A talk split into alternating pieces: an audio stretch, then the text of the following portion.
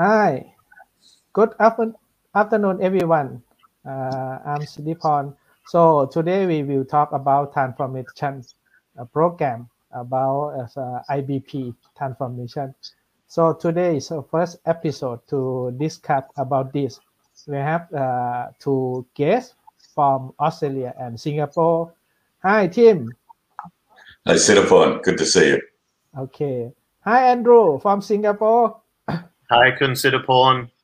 Right. So uh, you can imagine in around the globe, we talk about digital transformation and industry 4.0.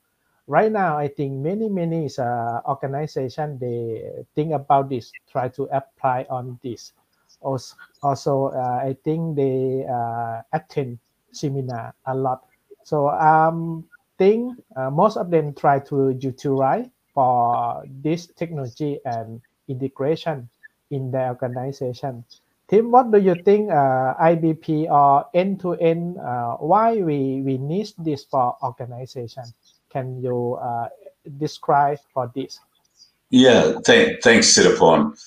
We find, I think the last year and a half has been very obvious to everybody in manufacturing and supply that you cannot rely on what has happened in the past to predict mm. what will happen in the future. Right. And uh, what IBP and, and, and digital transformation is helping us with is getting better foresight, establishing a picture of what may happen in the future, mm. and allowing us to marshal our resources and the attention of our organisation around that. It is not. It's not about having perfect foresight, but it's right. about making sure that we pick a trend and and we can prepare for it and prepare for mm-hmm. Mm. And that has never been more more important and more obvious I think, to everyone in the organization than now. Mm-hmm. Okay, go go on, Tim. when um, one of the things that we're finding that is most relevant uh, and, and is obvious for organizations that are starting their transformation journey is to improve their forecasting and and while getting good forecasting is not necessary to marshal the the uh, the organization, you can do amazing things.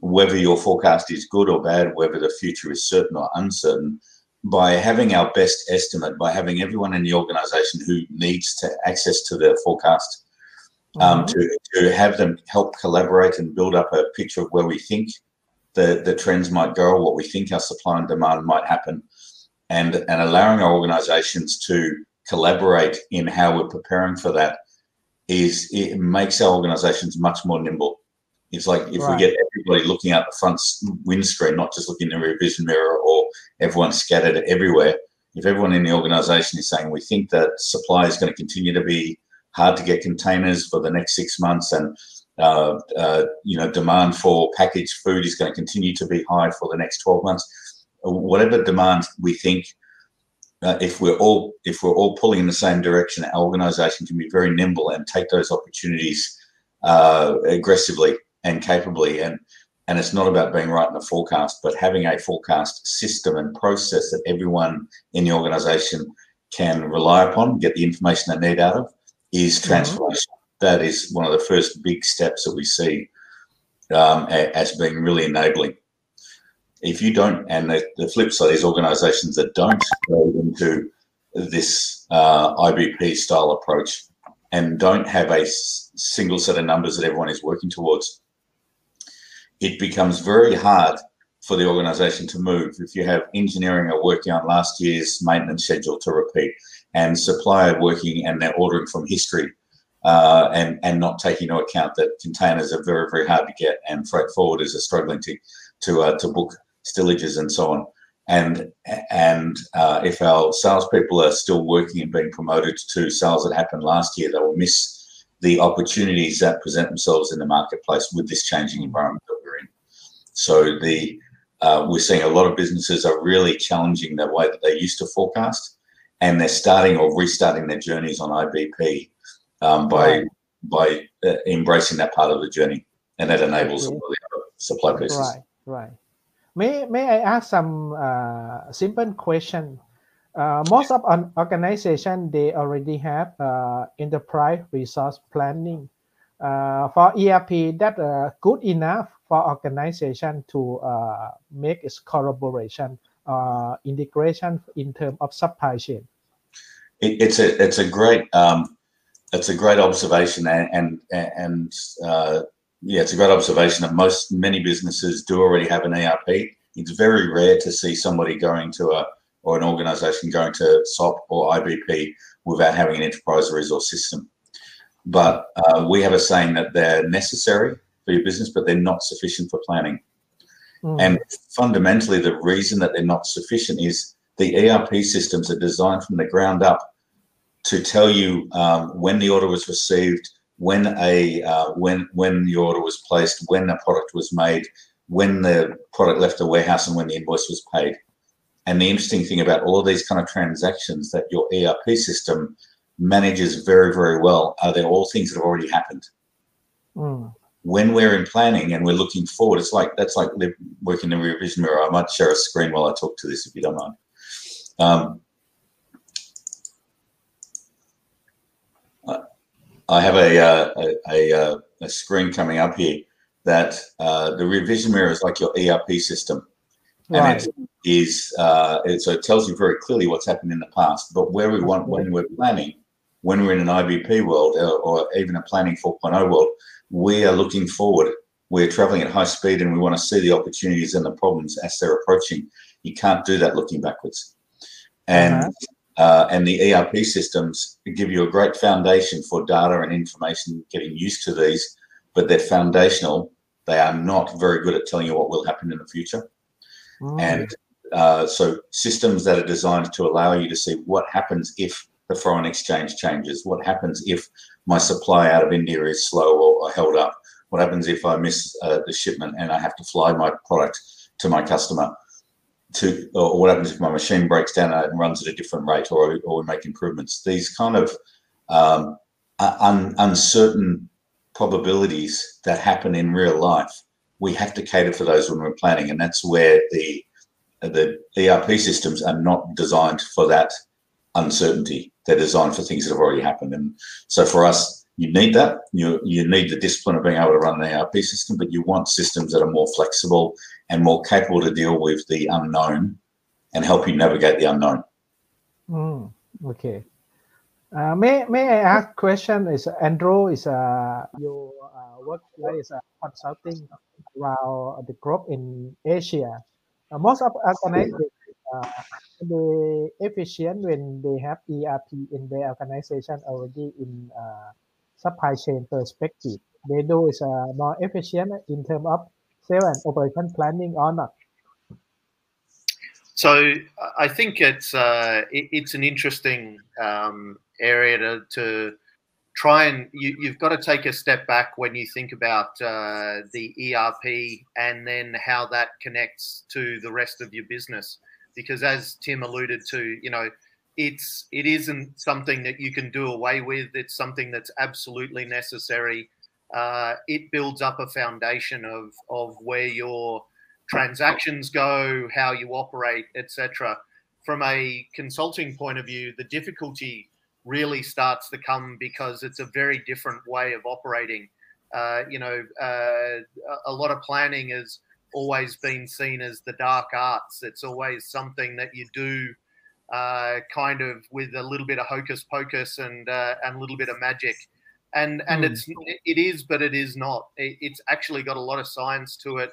There's a lot of people for a long time have understood that uh, the better you do this, the better operationally you will be, the better you can serve your customers. Um, but you've only got to look at the fact that large ERP companies around the world have built planning systems so, you know, for a very long time, these guys have recognized that the, the core of the box of what is ERP uh, needs to be extended um, if, if operationally, because businesses demand it. Uh, so mm. what we see is is they demand the ability to do more. Um, so they're not just happy doing AP, AR, uh, looking at their inventory, doing goods receipts, doing goods issues. Uh, they they want to go deeper and they want to they want to be better.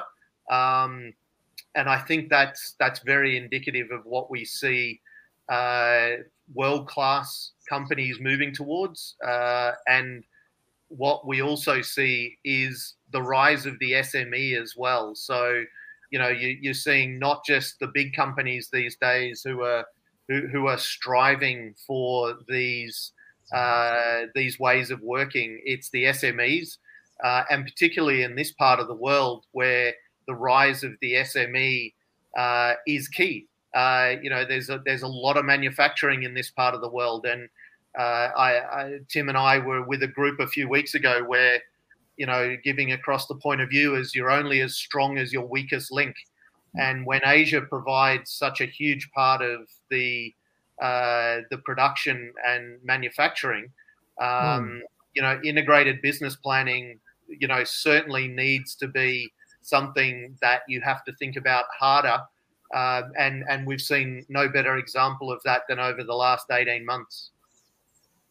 Mm-hmm. Okay. That I think is uh, when I saw is most of organization when I visit, uh, they already have a ERP program, but for uh, planning they still use is some Excel sheet uh, to apply. That uh, what is a favorite question that I why you use this Excel sheet because you already uh, ERP. They said as a that is not uh, much flexible in the organization but I don't think so. Right now, I think it's many many uh, organization look for a planning scheduling software to help in real more real time, more efficient. I, I heard from Tim. Uh, Tim, what is a maturity perspective for uh, a supply chain? Can you explain more detail about that? Yeah, it, again, if, if, it's okay, I might share another slide. I find this very helpful. Okay, please uh, share yourself. Thank you.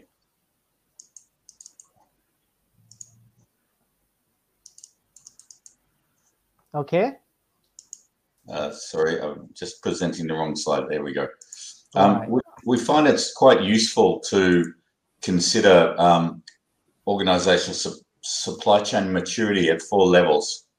So a little simplistic, but it's it's quite useful way of thinking about it. Some businesses uh, grow very quickly and very aggressively by looking for how they can grow their revenue.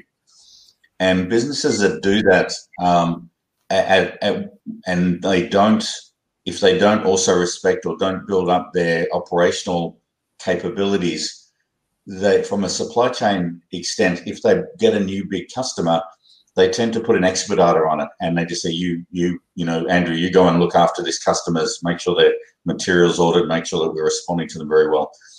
They they uh, they're really just from an organizational point of view just looking for the next big sale. They're not so much worried about servicing their customers um, with with uh, improving their supply chain and from a supply chain perspective we see that they are firefighting they're focusing on now um, and they're really just focusing on getting the, the more work in, not how they're going to service the work. What's interesting about these organizations is that they don't know that there's a better way at an organization level. I, have typically I see this if you've got the uh, the people running the business are very strong entrepreneurs or very very strong sales and marketing um, and don't have a strong supply chain team around them, so they're always just getting more revenue but not not servicing it and yeah, like it's really interesting. They don't know that there's a lot of benefit in improving their supply chain. Mm. So, in the next level of organizations and many, many businesses here, they think that oh, we bought SAP, so we must be we must be good, right? But um, from a supply chain point of view, we call them reacting. They typically they would have a schedule and they have orders, but they don't have necessarily have a forecast to show them what's going to happen outside the order horizon.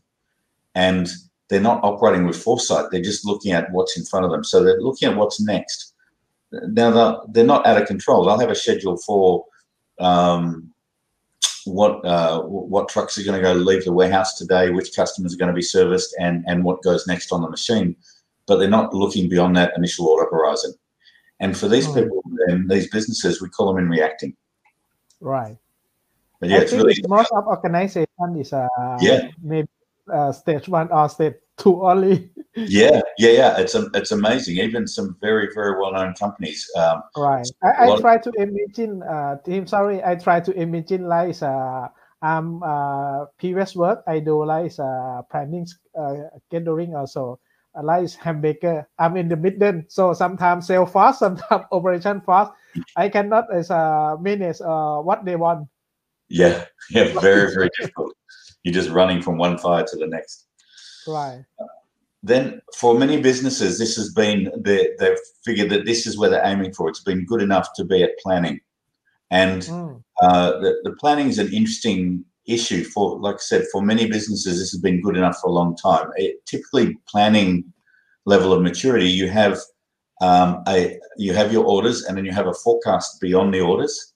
right We focus not just on the current order book, but also on the current period, which might be two or three months for some businesses. Um, Mm. and we're planning to serve our customers and that's a really exciting notion particularly if you've been like you said if you've been in that situation where um, you don't know if you're you're running from one fire to the next. So starting to think about how i can make sure i can serve my customers and exhale a little bit you know because I've, I've got enough stock in the right places to help us and that's a that's been good enough. But what's starting to become really really obvious is uh, if you plan to serve your customers but you don't know the cost to serve, it is like uh, saying, I'm going to serve my customers at any cost. And most businesses are not in that business. There's not enough margin for you to say, I'm going to serve my customers at any cost. I can't give them a cup of coffee. If it costs me $10 to give them the cup of coffee that they want, and they're only paying five, I will go out of business. We must see the cost to serve. And, and what that's given rise to is this movement of starting to see the cost to serve while we plan. And it's a very exciting realm where we call it optimize. Sometimes we call it dominate because you actually get so powerfully uh, powerful insights into the market while you're planning. You can seriously um, start to dominate your market. Well, what happens here is once your planners and everyone in your supply chain sees things like if I if I do this job now, it's going to cost me another uh, three thousand dollars to do that changeover, and two other jobs are going to be late. Or if while I'm planning, I see, oh wow, if I do this, I'm going to save um, three dollars a pallet on my on my distribution costs.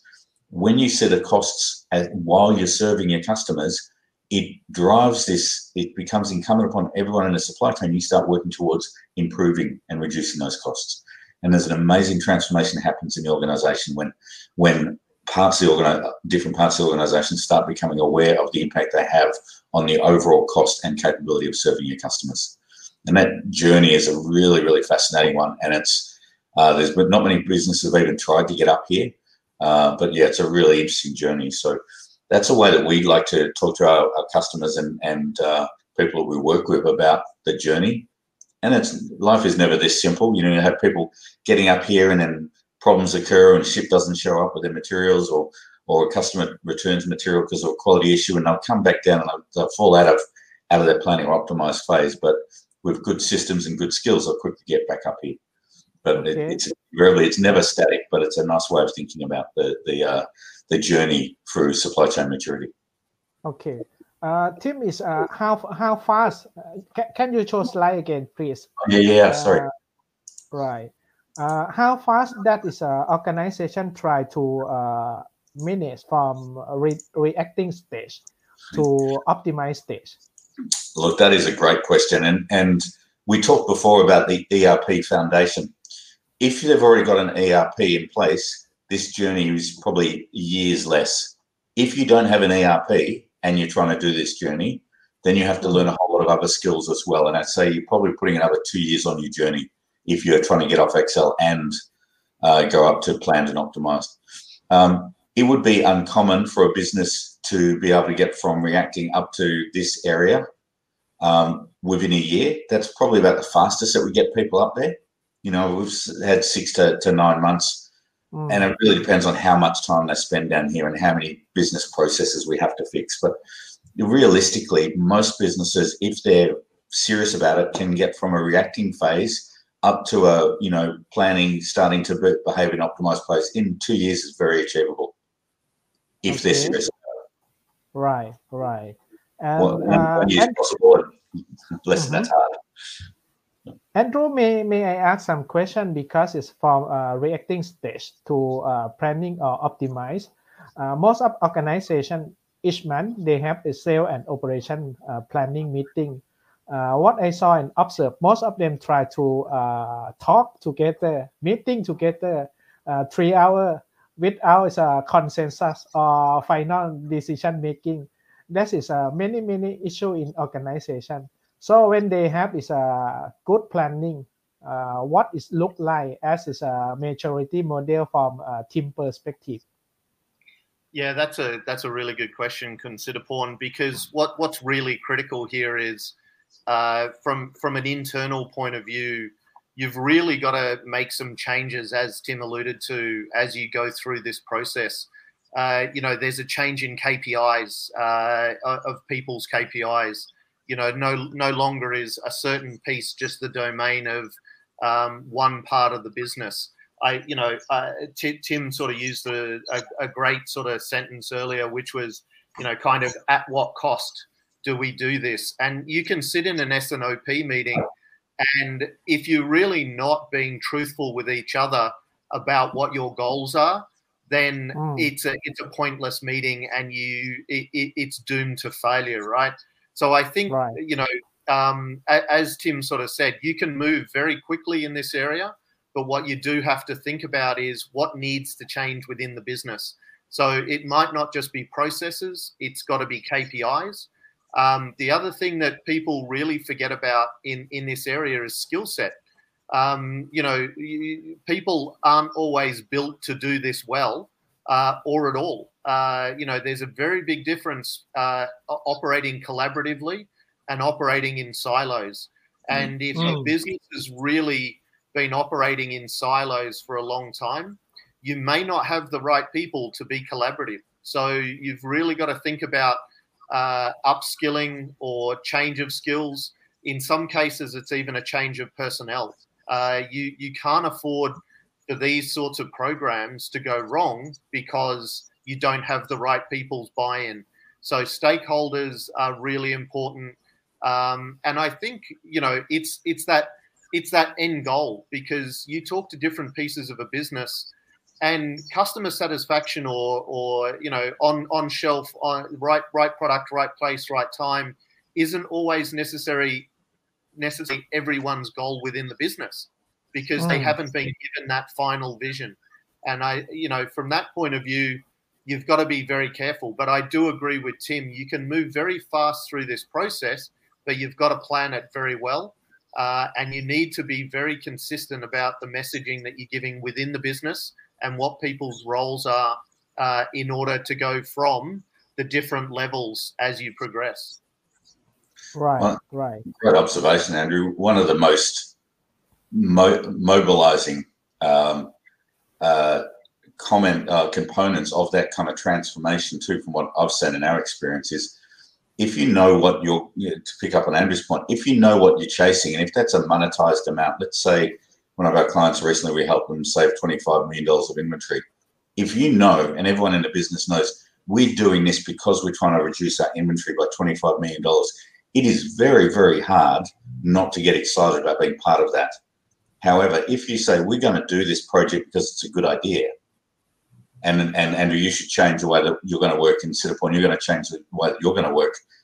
That's that's that's ego, right? It's hard and and uh, and it's very confronting. But if there's a bigger why, why you should make this change, it becomes incumbent upon you to get on board, or, or you. Um, there's a good reason to let go of what you know in the past and what you've done in the past, and we find that really and oftenly a missed out component in these journeys.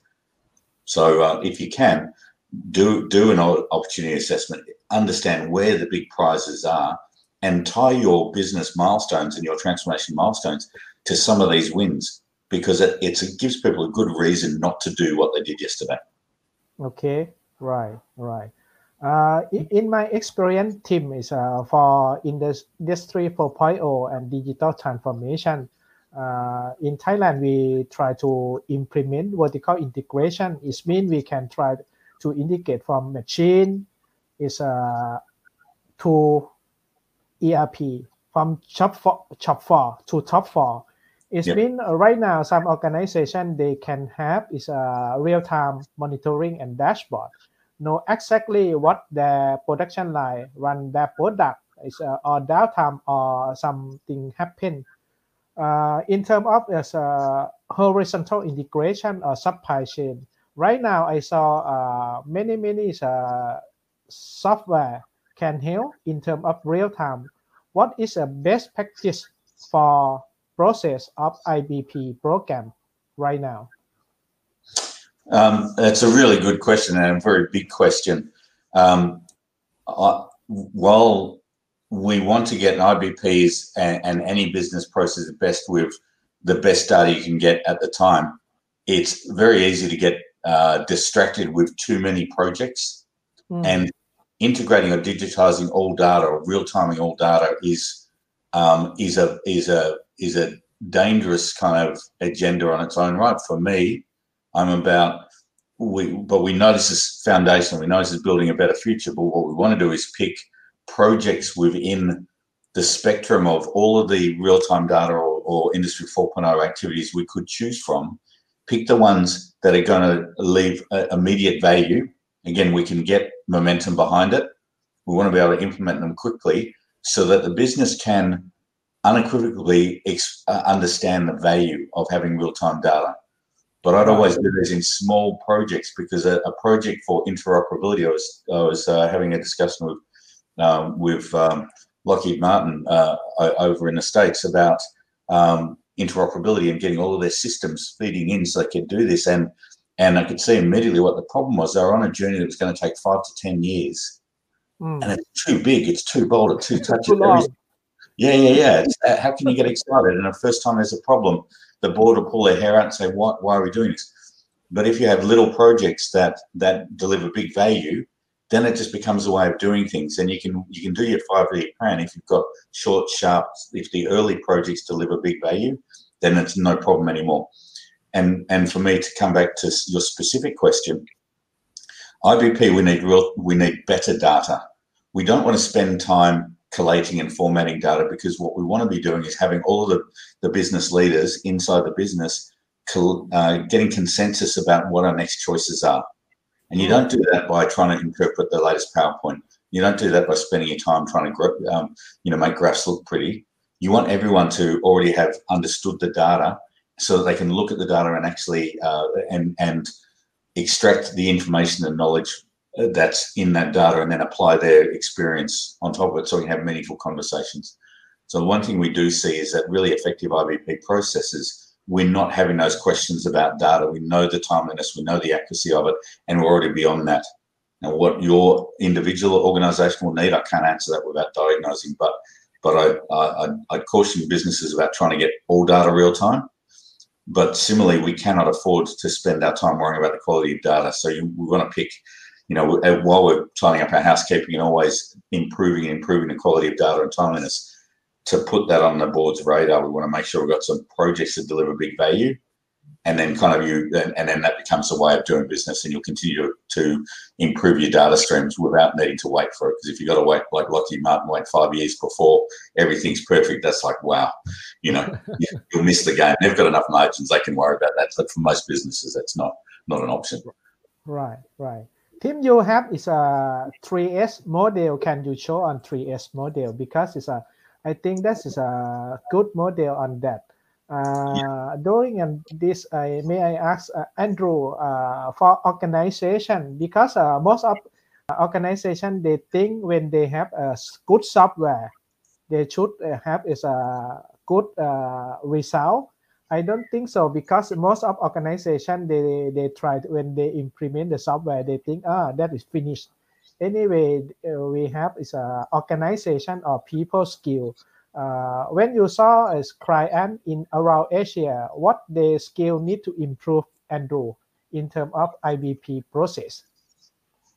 Uh, the so so let me just um, uh, go back and answer one of the other questions as well as you know uh, it does come down to people. So it's a good question Kun Siddhiporn because at the end of the day, uh, systems are only as good as the people that operate them. Uh, and you, you do get a lot of uh, fatigue. So they call it transformation fatigue these days. And uh, as Tim sort of said, sometimes it's about digestible chunks.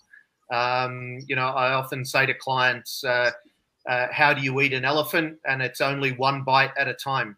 So mm. you know you you can't t- bite off more than you can chew. In terms of skills, I think it's a really interesting area. I, I had a conversation with uh, with a long long term colleague uh, a, a, few weeks ago who was talking about the fact that um, uh, companies are now uh, have reverse mentoring uh, in in their businesses because the skills that are coming in are not the crusty old grey haired like me and Tim uh, sort of sort of era that the grumpy old man on the shop floor. Um, it's it's very much down to new new and defined skills. Now Tim Tim's an exception to the rule. He's he's kind of down with the hip kids on uh, on what's the latest. But you know, to me, it's it's a little bit about that reverse mentoring, which I thought was really interesting because you know the, these kids come in uh, and and they are full of really good ideas and they're full of the latest sort of capability sets of ML, AI, you know, all, all sorts of these really interesting and good things, but they don't have the business experience. So that reverse mentoring of trying to get someone who knows all about the business to understand what these new skill sets will bring to the business, I, I think is exceptionally interesting. And mm. in, in, that sort of case, I, you know, what I think what we're going to find is, you know, people who can insert themselves with those skill sets quickly and effectively into a business are, are going to be highly invaluable. Um, they're going to be the people that that give us the, to Tim's point earlier, it's it's no longer about here is the linear line that we we need to work towards. Let's let's let's pause here and, and ask a what if scenario. And mm. if we can't answer the what if scenario, then it doesn't matter what data we have because we we're, we're still not sure about what we should do. So you know that skill set is is also really really important as as we go through. It's no longer about being. Uh, I used the word earlier, but it's no longer about being mile deep in your capability set. Uh, you, you've got to, you know, mile deep and inch wide. Um, you've got to broaden that. You've got to be looking left and looking right. And I think they're the they're some of the big skill sets that people are going to need to bring to bear as as we move through, and and also to be able to digest this quickly in order to try and prevent some of that um, uh, transformation fatigue that a lot of people are seeing. Right. Mm-hmm. If I can add on to that, Andrew, uh, the, really great observations. I, I think um, I, I, like thinking about this diagram and exactly uh, for, for the reasons you're talking about to avoid that transformation fatigue and to avoid the pitfalls that stop or, or um, kind of suck the energy out of the potential of transformational programs. Um, there's some real, even though it's a very simple diagram, there's some really interesting perspectives on this. And we know that if we don't get the balance right of structure, systems, and skills, then we just won't stay in this sweet spot of the really high impact, incredibly um, profound and uh, noteworthy change programs that, that are self funding and keep the organization kind of really motivated. Um, and you know, Andrew made has already mentioned a number of them. He was talking about KPIs earlier that you need to change your KPIs. We put that under structure. You know, not only structure. The first point is you've got to have the right people in the right places. And you know, if you don't have single point accountability, for example, for reducing changeovers or for increasing delivery performance or, or for reducing the cost of imports or whatever the, the metrics are, if you don't have a single point accountability, uh, then then the organization is not going to really fire there. You're going to be missing some of the traction that you need. Um, but if you've got the right structure and you've got people with the right skills, you're going to make you, you're going to you, whatever they decide to do, they're going to be able to really move quickly. Um, but if you've got a bad system, uh, or if your systems, if you're fighting a system because it's just so heavy and hard work and people spend the whole time in Excel, it's kind of like you're enslaved. It's particularly, it's even worse if you've got skills and you've got the structure and people are accountable, but they're fighting the system to do what they need to do. You'll see these people still at work at 10 o'clock at night and working on weekends trying to get to what they need to because their systems aren't helping them. And, uh, either, either, that, Tim, just sorry, just interrupt quickly. Either that or they go outside the system and start circumventing it, right? Yeah, and, and yeah, yeah. And, and that is the other really important point here is, you know, the implementation needs to be done with people, not to them. Um, you know, so if they're not brought along for the journey, pe- people will always find a way around it. They'll they'll slip back into old habits or whatever. So you, you're absolutely right, Tim. You know that that that's really key as you move through. Sorry to interrupt. No, no, I love it. And you know, if you don't have the right right structure, you're going to end up with poor aim. You just you know you're you're going to flop around if your management isn't coming with you. If they're not helping you, if the system's telling you, you know, order more stock, and and your skills are telling you, yeah, that's the right thing to do uh, and that's the way we should be solving this problem. But your management team is saying, no, no, we're being measured on reducing that. you're, you're going to be all over the shop because your management team's going to be trying to steer you away from what the systems are telling you, skills are telling you. If you uh, if you don't have the skills, but the systems are telling you to behave in a certain way, and your boss is telling you, but you don't know how to do it, you're going to be more than a little bit frustrated. So some really interesting telltale signs of when these things don't align. You can look for it while you're in an organization a bit like when a skilled person walks through a warehouse and you see dust on stock. And when you hear somebody say, yeah, we've got seven days stock, stock coverage, you look around and say, yeah, it's probably not the right seven days though, is it? Because otherwise there wouldn't be dust on the stock. You know, there's there's keys and, and clues that you see when you're navigating with, with organizations. There's tells everywhere for this stuff. And it's really can be really useful to have these simple kind of concepts in mind that you know, we must bring the people along. We've got to have the organizational structure has to move as our goals change or as our maturity changes. Uh, and the system has to move with us too. You can't have a, a, a, a, system acting like a sea anchor, slowing you down. If you're if if you're changing and you're moving and you're improving and evolving, why is it that that you know it's nearly impossible to get your, your SAP system to change the way it's behaving? It's not a SAP.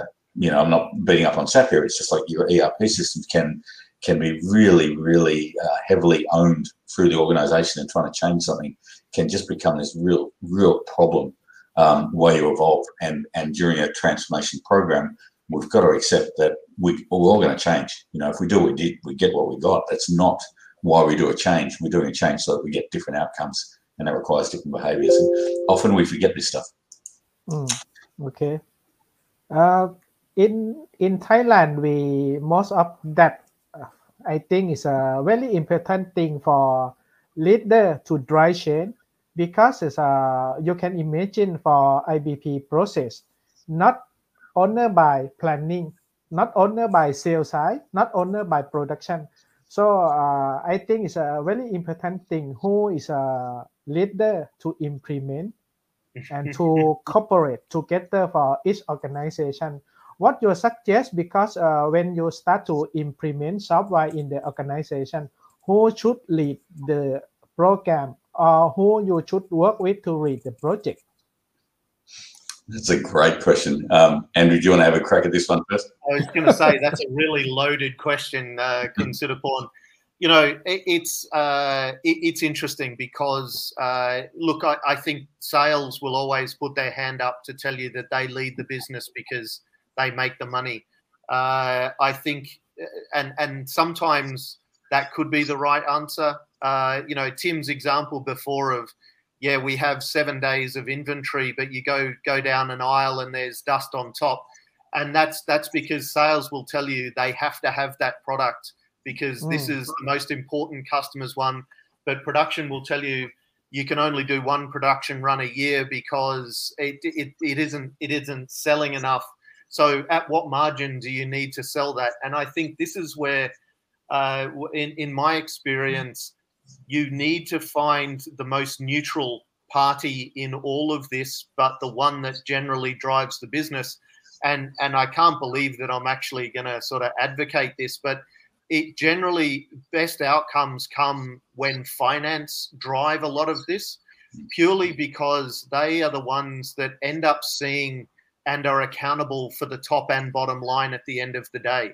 So it doesn't mean that they have to be the ones re engineering the processes. It doesn't mean that they have to be the ones that are actually uh, making policy. But generally, what where they come from is the best interest of the business. And they generally get to challenge everybody in one way or another, right? So whether it be from uh, challenging a sales and account perspective and saying, is this really an account that we want to keep? Uh, mm. Or is this a line that we really want to keep? Um, I think that kind of drives a good sensibility. what you're really looking for is neutrality in a lot of this, though. So you know that everyone has too much skin in the game. Um, right. But again, it comes back to look, uh, the the logistics guys or you know the warehousing guys. Here's what you're just going to have to live with going forward, and we're not going to beat you over the head that we've had to go and get extra warehousing because we're going to make to order or uh, sorry make to stock rather than make to order because sometimes that's the answer. So I, I don't think there's one good answer in there Kun Siddhiporn i think it's uh, it's also very dependent on the price and and what they want to do but i do feel that uh, finance kind of has the ability to look at this uh, with with less emotion and more of whatever the board is trying to drive. So if if the hmm. board and and the C suite are driving towards 100% customer satisfaction, then that may mean carrying extra stock, or it may mean getting rid of old. It, it could be a cull of SKUs, um, but they tend to execute according to the board priority. So I'm not quite sure whether that answers your question or not. And I know I've made a lot of uh, my supply chain friends very unhappy, but um, that that's kind of what what where, where I see uh, the the best mix coming from. Okay, right. I, I have to I have, answer. yeah, I, I, have to agree in, in the respect, and it and it flows on from that earlier point I made. That the most profound and the least challenging transformationally projects that we do are when we already know what the size of the prize is.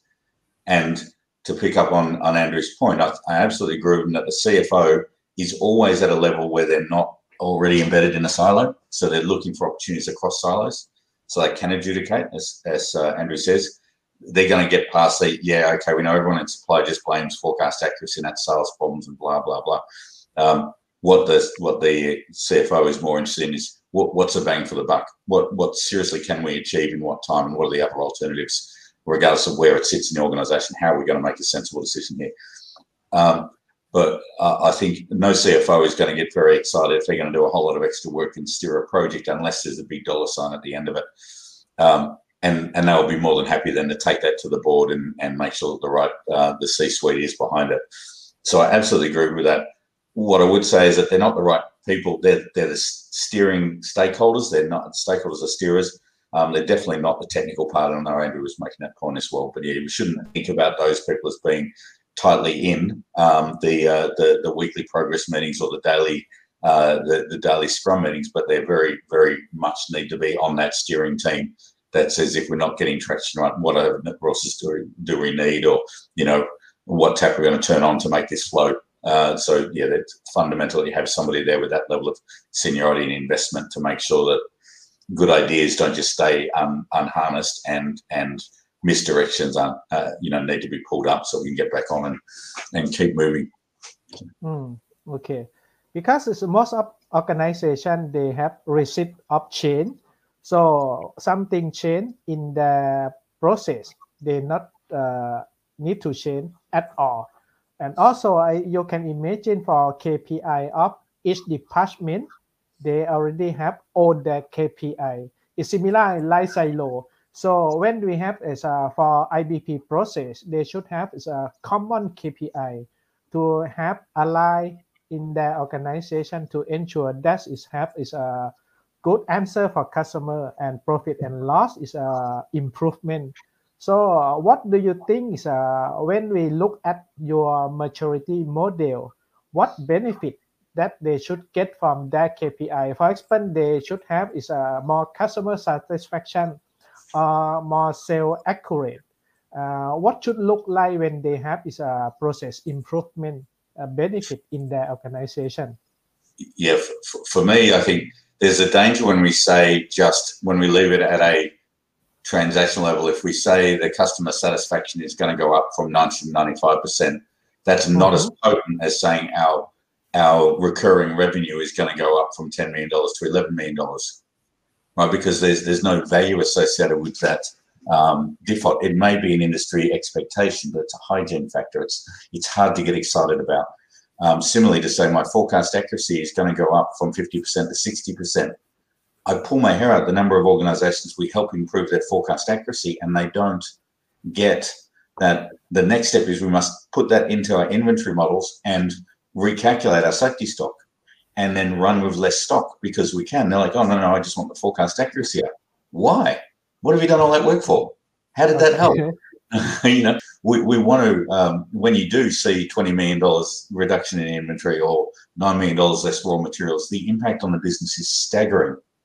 And it often, you don't even need to improve the forecast accuracy. You just need to communicate the forecast accuracy through your supply chain. So we know this stock is always, it sells 23,000 units a month plus or minus 1,000 units. I can order that all day long. I'm going to be fine. This one has to follow the forecast. If we communicate that and how, how volatile each of those streams are, we can make supply chain decisions profoundly. And we haven't improved the forecast accuracy, we've just communicated it. It is staggering how how we miss that because we're in a silos and we get carried away with metrics that that don't matter. We have a program called Metrics That Matter. When you put the metrics in that everyone can tie back to the success of the company, you that's inspiring. You know, if you know that you got up this morning and you and you did a changeover and it took half the time and that's say four thousand dollars because you got the changeover really done well, that's inspiring. Right? Because you now mm-hmm. know what the physical impact was, and that's a pretty good day's work.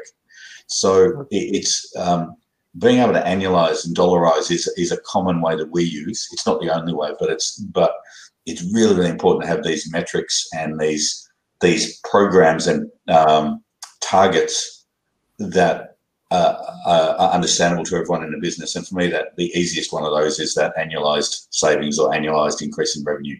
They are profound and they will muscle everyone. A lot of the other a lot of the other targets and. Right inventory change, uh, inventory reductions, um, lead time reductions, so faster to market, um, changeover reductions or cost of goods sold reductions, and cost to serve uh, reductions. They're four pillars that I like to say there's a lot underneath those, you know, about uh, time of changeover or average run length and all sorts of other things that go into making that up.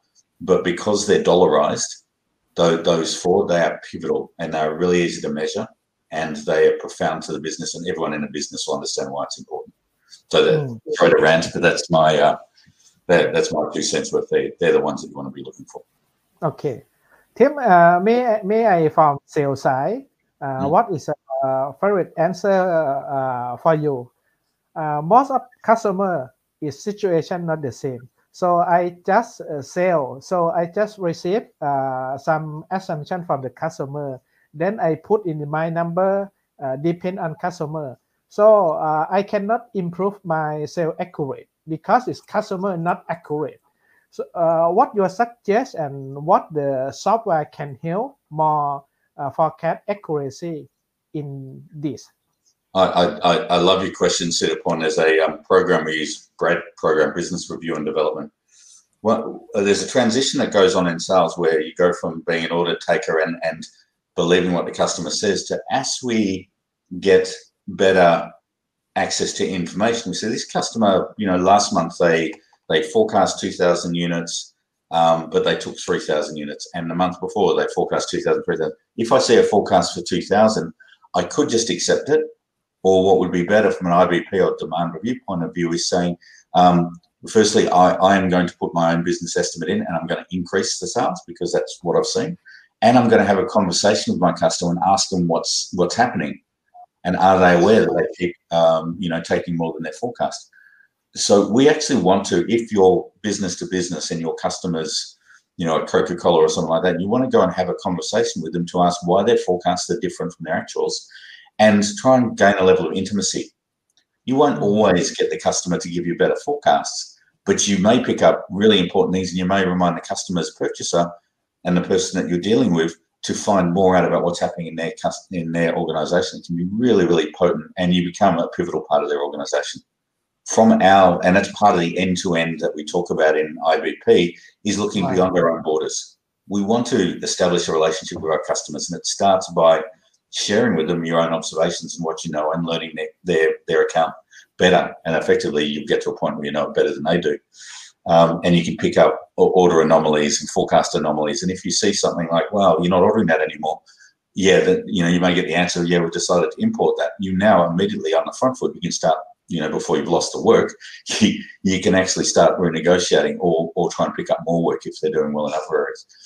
So this kind of intimacy and conversations are really important.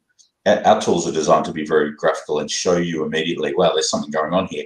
We want to inspire those conversations and we facilitate that. Um, from the salesperson's perspective that you were talking about, our uh, the journey that we would take them on is is explaining put in the customers we keep the customers forecast. It's we're going to take a snapshot. That's what they said. When we're reporting back to them their forecast accuracy that's what we'll do.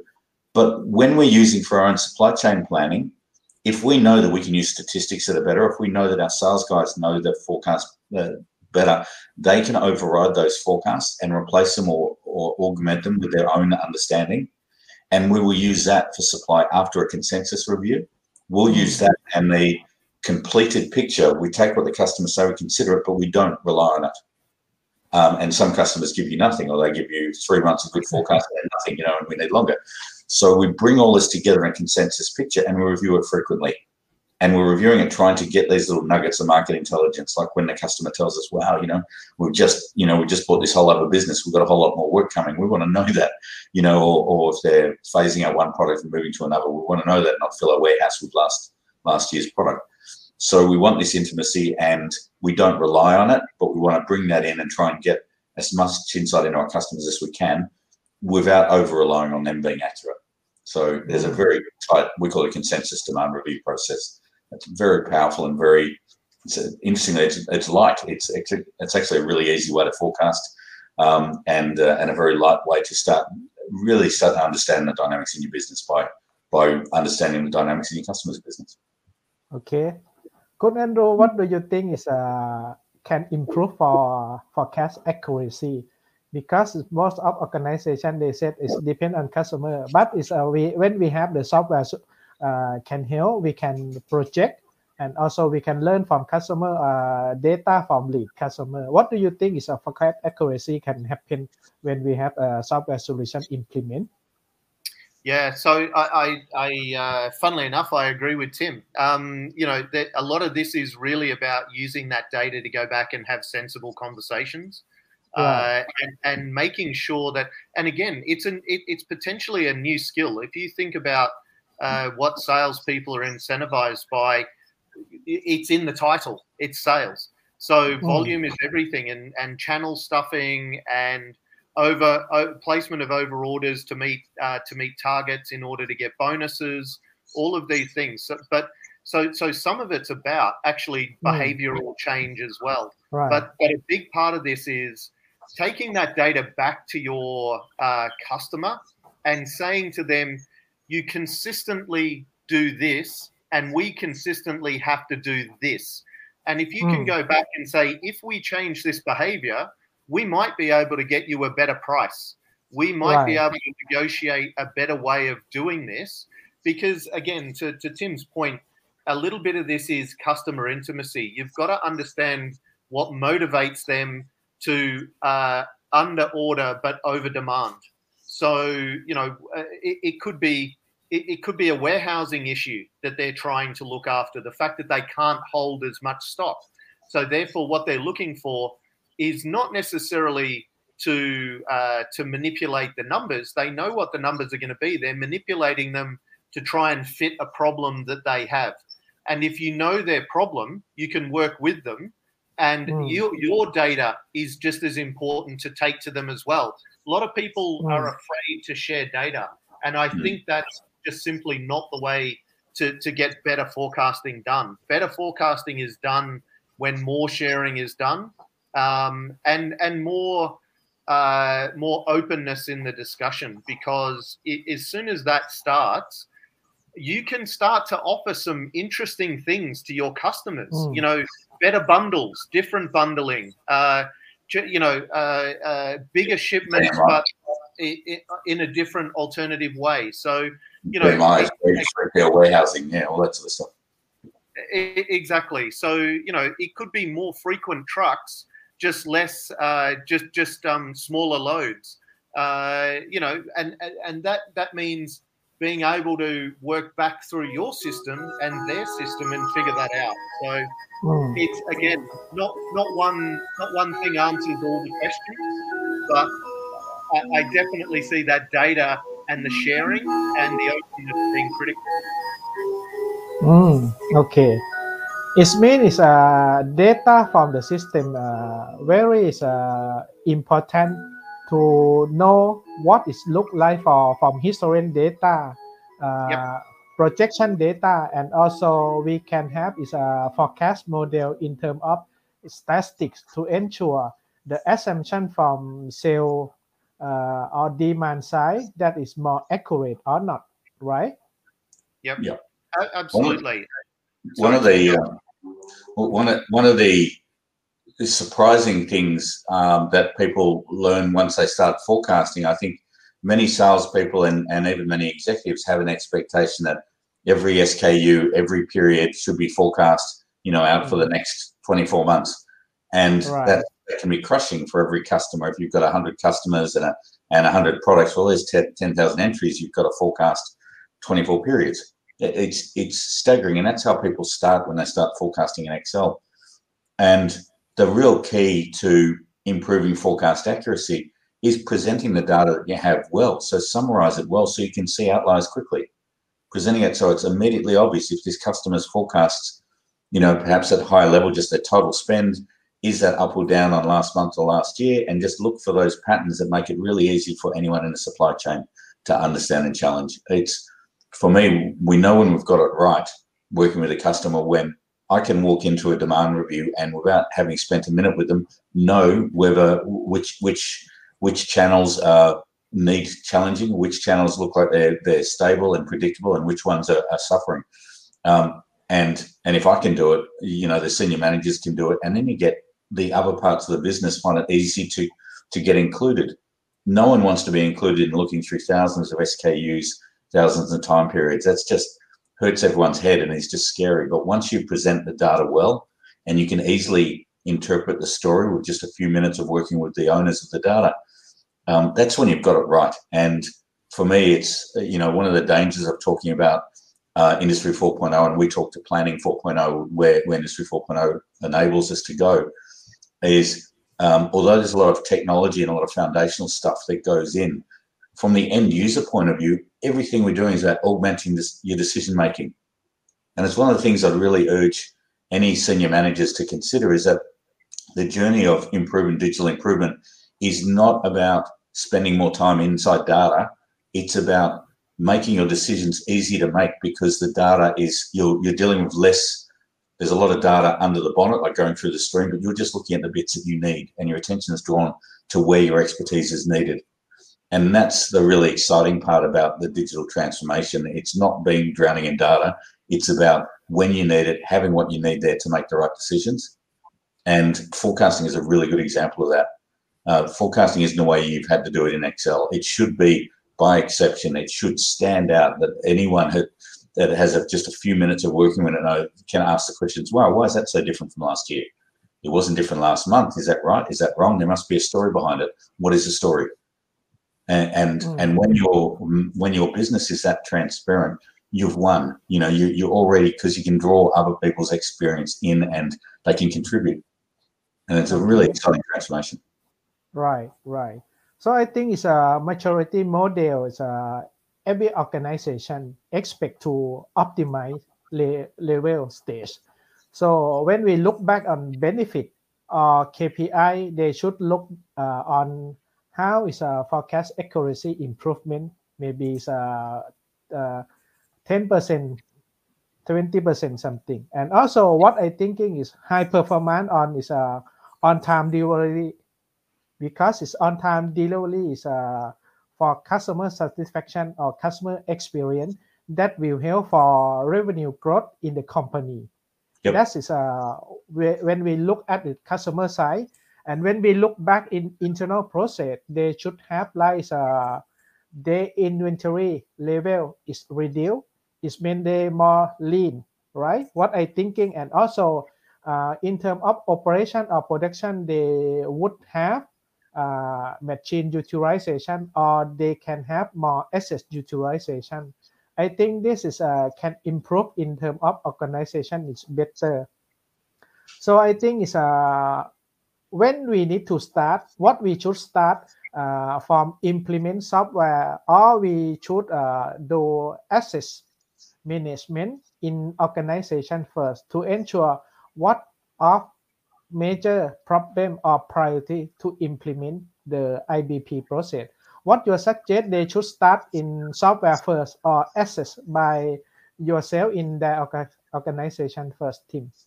Uh, look, it's a great question, and and actually, there's one other thing that's often thrown up, and that is process 1st mm-hmm. And I say I'll answer the process first because uh, it's it's really important to understand what your process is, but it's it's simplistic to believe that your process can be optimized or improved without the systems being malleable. There's no quicker way to kill a program than, for example, if you say, okay, Siddhiporn, we need to start a forecasting program. Now just go out and forecast 10,000 SKU customer combinations in Excel. It's, mm. you know, the systems aren't supporting it, so you're not going to get very far. Right. Um, so when you think of process, process, we should know what the process should be, but then the, then the systems should go with it. Otherwise, you get a process that your systems don't support. But I think a better thing to do than either a process or system is diagnose first. Because unless you've got a, a big, shiny um, gold bar that you can put on the table shortly, say six months or 12 months after you started the project, that everyone can look and stand around and say, We got that gold bar. Now, what's next? That's how you keep the momentum. If not, if you don't have the gold bar, and, and again, I think forecast accuracy is too far away from being important to people. It, it can be incredibly important. It can drive much better behavior, delivery, and so on. But I think that what it most delivers is an awareness of how to shape our supply chain to respond while we improve forecast accuracy. But for me, you get decide is it we're going to use forecast accuracy to improve our customer service and grow our revenue? Are we going to use our forecast accuracy so we can um, right size our, our inventory and save, you know, $50 million of inventory or maybe a million dollars of, of, um, of obsolete stock that slog that gets discarded because we didn't have the right stuff and it got spoiled or whatever. We want to measure those opportunities and make sure there's something that by putting in the processes like a jigsaw puzzle, the pieces that we want to go to and get to get to our final IBP end state, where we're fully integrated and we're fully uh, Industry 4.0 uh, adoptive we want to pick the pieces that will give us quick value so that the organization will remain uh, supporting us. And that's why, to me, it's so important that we do the diagnostic first. We understand mm-hmm. all the opportunities. Which ones can we get quickly? Because unless you keep the CFO excited and the CEO asking what's next and the board saying, How is this going? Unless they're okay. behind it, they won't keep supporting us in a year time or two years time.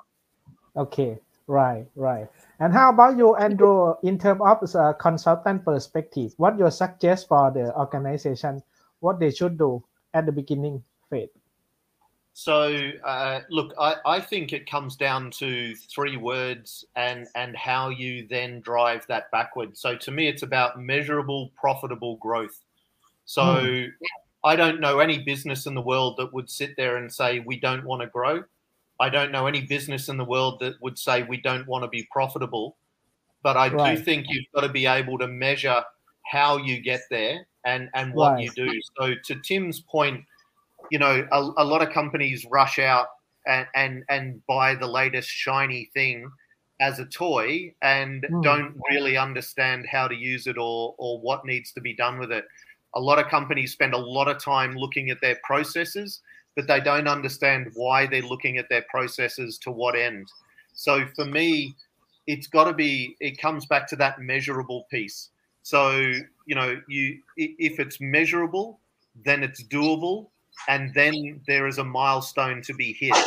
And I think that, and if that coupled with the profit and the growth, that's where you start to make those changes that are really transformational for your business. So mm. anyone can grow in a market. I, I, I can give away stuff and, and my market share grows, but my profit will not. So I've got mm-hmm. to work out, you know, are these customers the right customers? Uh, right. Am I charging them the right margin? Uh, you know, and that always drives back into the business. So for me, you know, those are the three things that you've got to try and uh, an ethos to work by, which is that measurable, profitable growth. And if you're answering yes to all of those three, not questions, but if you say, I know what profit looks like and where it comes from, because right. Company profit doesn't necessarily mean that each piece of the business is going to be working to the same measures that it was before in order to get that overall profitable growth.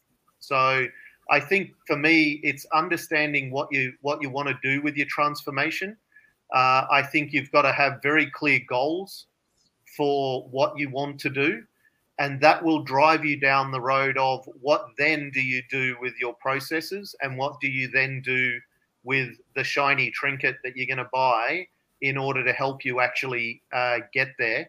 And of course, the software is always going to be key to take out a lot of the human element of mistakes, repeatability, etc. So you've got to be very thoughtful about does this fit my business? Uh, I, I, remember a, an ex colleague of mine many, many years ago describing an implementation, and he said, We have an atom bomb to crack a walnut. And hmm. it, it always resonates with me that you can over engineer things really easily um, but you can you can under engineer them just as badly. So you've got to you've got to be realistic in in what it is you're trying to do.